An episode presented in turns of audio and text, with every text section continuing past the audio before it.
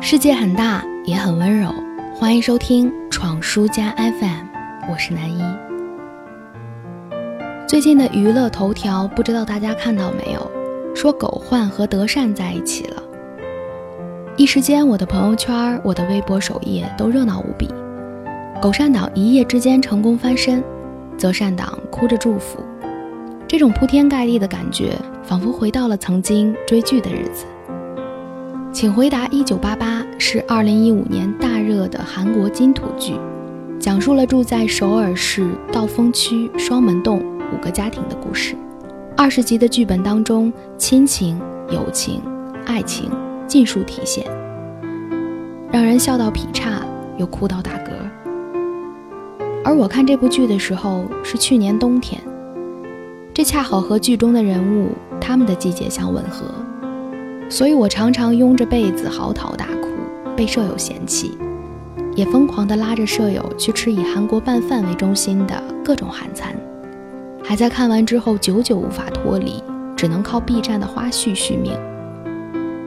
你问我这部剧的魔力真的有这么大吗？是有的。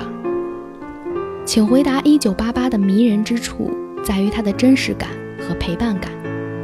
并且把人物成长线铺开的十分自然，所以这就是为什么结束了很久的剧还能够一时激起千层浪。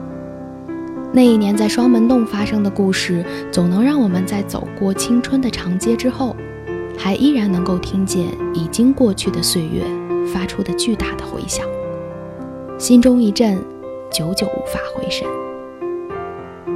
所以才有了马东说：“不看此剧。”你将抱憾终生，以及下一个终生。虽然夸张，但我十分认同这个说法，因为剧中的他们，其实就是我们。不管是亲情、友情还是爱情，发生在一九八八年的韩国，和发生在一九九几年、二零几几年的中国，都别无二致。我和剧中的人物一样。我也常常觉得父母似乎更偏爱弟弟而不是我，而他们也总是为我操心着一切。我也有围着小圆桌头碰着头吃泡面的好朋友，他们毒舌但也宠我。我也曾经暗恋同班的男生，偷偷关注，在他看过来的时候又迅速挪开视线，心跳如擂鼓。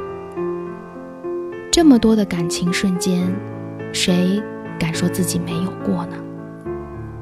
所以在漫长的岁月里，我们的感情器官难免迟钝，也许真的有时候需要这样的温情来刺激一下，好重新唤起我们的鲜活。周末即将到来，如果你愿意，那么我们一起回到一九八八年的双门洞，听一听来自青春的回响。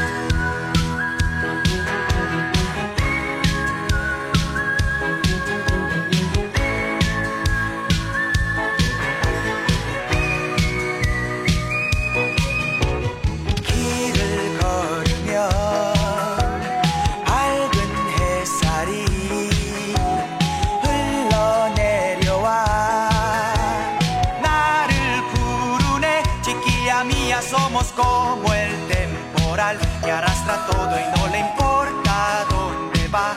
Nuestro cariño es un barco en alta mar, navega libre sin temor a naufragar. Cariño mío, somos dos, y tú y yo, el pájaro y la flor, y tú y yo, lanzamos el amor,